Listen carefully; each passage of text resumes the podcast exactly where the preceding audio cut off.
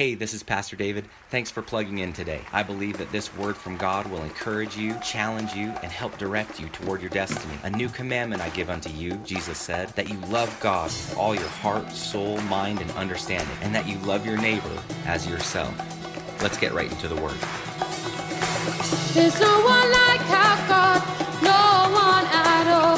Gave his son for us, Jesus the Lord. Who can love us like he does?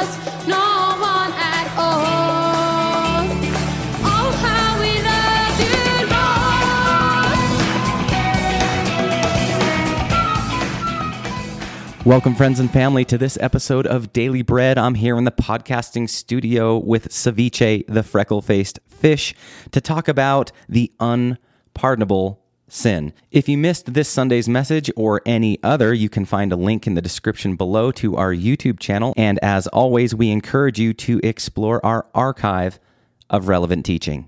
Few topics in religion stir up more controversy than the unpardonable sin. As a result, many Christians might not be sure whether it's possible to commit it or how to avoid doing so. Fortunately, with patience and an open mind, you can learn how to identify the unpardonable sin and ensure that you don't fall into it.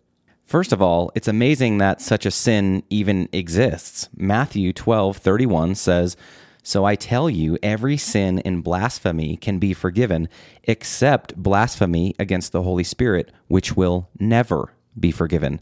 Christians have had a difficulty with the idea of an unpardonable sin because it goes against what they have learned in the Bible that our gracious God always forgives. Nevertheless, there is one sin that Jesus mentions that will not be forgiven. So, in context, the religious leaders had come out to hear Jesus, but they opposed virtually everything he said. In casting out demons, they accused him of using satanic methods. In Matthew 12, 24, it says, But when the Pharisees heard about the miracle, they said, No wonder he can cast out demons. He gets his power from Satan, the prince of demons. Those people were so blind spiritually that they were attributing the work of the Holy Spirit to Satan. Furthermore, they were rejecting the work of the Holy Spirit in their own lives. In essence, the Holy Spirit was saying of Jesus, This is the Son of God. This is God. And they were saying, No, he's not God. He's an agent of Satan. And it was then that Jesus said, Every sin and blasphemy will be forgiven of men, but the blasphemy against the Spirit will not be forgiven. What's interesting is that Jesus was echoing the third commandment, which is the only one of the ten that states that God will not forgive a person who violates this command.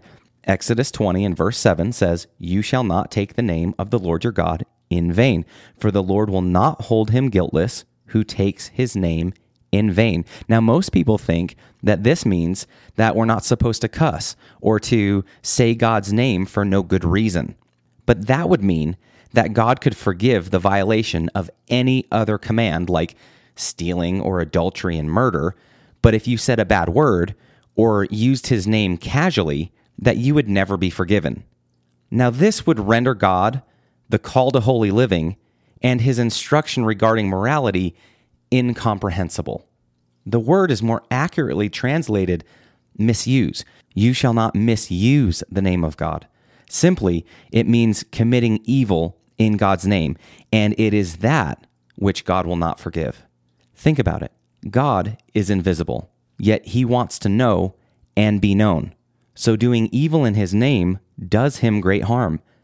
It's not casual words or bad language, it's joining the good and holy God to deplorable acts, and it will not be forgiven. This is exactly what blasphemy against the Spirit does. It joins a good and Holy Spirit to evil and immoral behavior. But let's look a bit deeper. What did Jesus mean when he used that term? To answer that, we need to understand what was happening in the lives of those men. They heard Jesus say that God affirmed him, Jesus, as God, and they saw it confirmed through his miracle working power, and yet they rejected it. They declared that Jesus was Satan's agent. That was their sin. But there were other sins working in their hearts as well, which led to this hard heartedness. One could say that those religious leaders had a sickness of heart, a deception that they accepted so willingly and were eventually overtaken by it. So, how does this apply to you and me? Clearly, the unpardonable sin is not merely saying something unkind about the Holy Spirit. The religious leaders had turned totally against God's revelation. They were so far into their own wickedness that they rejected not only Jesus Christ, but also the Holy Spirit. They were saying that evil was good and good was evil. They didn't just call the Spirit of God Satan, they believed in their hearts that he was. And we can presume by their position of leadership that they perpetuated that lie to countless others. Once they had completely rejected Jesus, the one source of forgiveness, there was now no refuge for their souls, no place where they could receive forgiveness. A person who turns away from Jesus Christ can repent and receive forgiveness, but that's not what these religious leaders had done. They had rejected Jesus Christ and determined for themselves that the Holy Spirit of God was evil and thus rejected God. They were now living in a state of total unforgiveness of themselves and God, and they were going to die in that condition. Mark 16 16 says, Anyone who believes and is baptized will be saved, but anyone who refuses to believe will be condemned. John 3 18 and 36 say, There is no judgment against anyone who believes in him, but anyone who does not believe in him has already been judged for not believing in God's one and only Son. And anyone who believes in God's Son has eternal life. Anyone who doesn't obey the Son will never experience eternal life, but remains under God's angry judgment. It is possible to repent after you've denied Jesus or denied God. Even Peter was forgiven for denying Jesus just before his crucifixion. So many things changed for humanity after Jesus was resurrected, but the heart of God never changes. Hebrews 13:8 says that Jesus Christ is the same yesterday, today, and forever. In the Old Testament, God said, "You shall not misuse my name." And in the New Testament, Jesus reaffirms that truth and takes it deeper by saying, You shall not misappropriate the work of the Spirit of God. Perhaps Jesus took occasion to teach these men and extend grace to them by explaining this truth. Matthew 12, 25 through 37 is an unyielding warning and a provocative and scathing lesson to religious minded individuals. Perhaps these religious leaders could have come back and been forgiven by reason of ignorance, but the scriptures lead us to believe that these religious leaders did not want forgiveness, nor did they feel like they needed it, which are two major components that accompany the unpardonable sin, which is an important detail for those of us who think they may have committed this sin.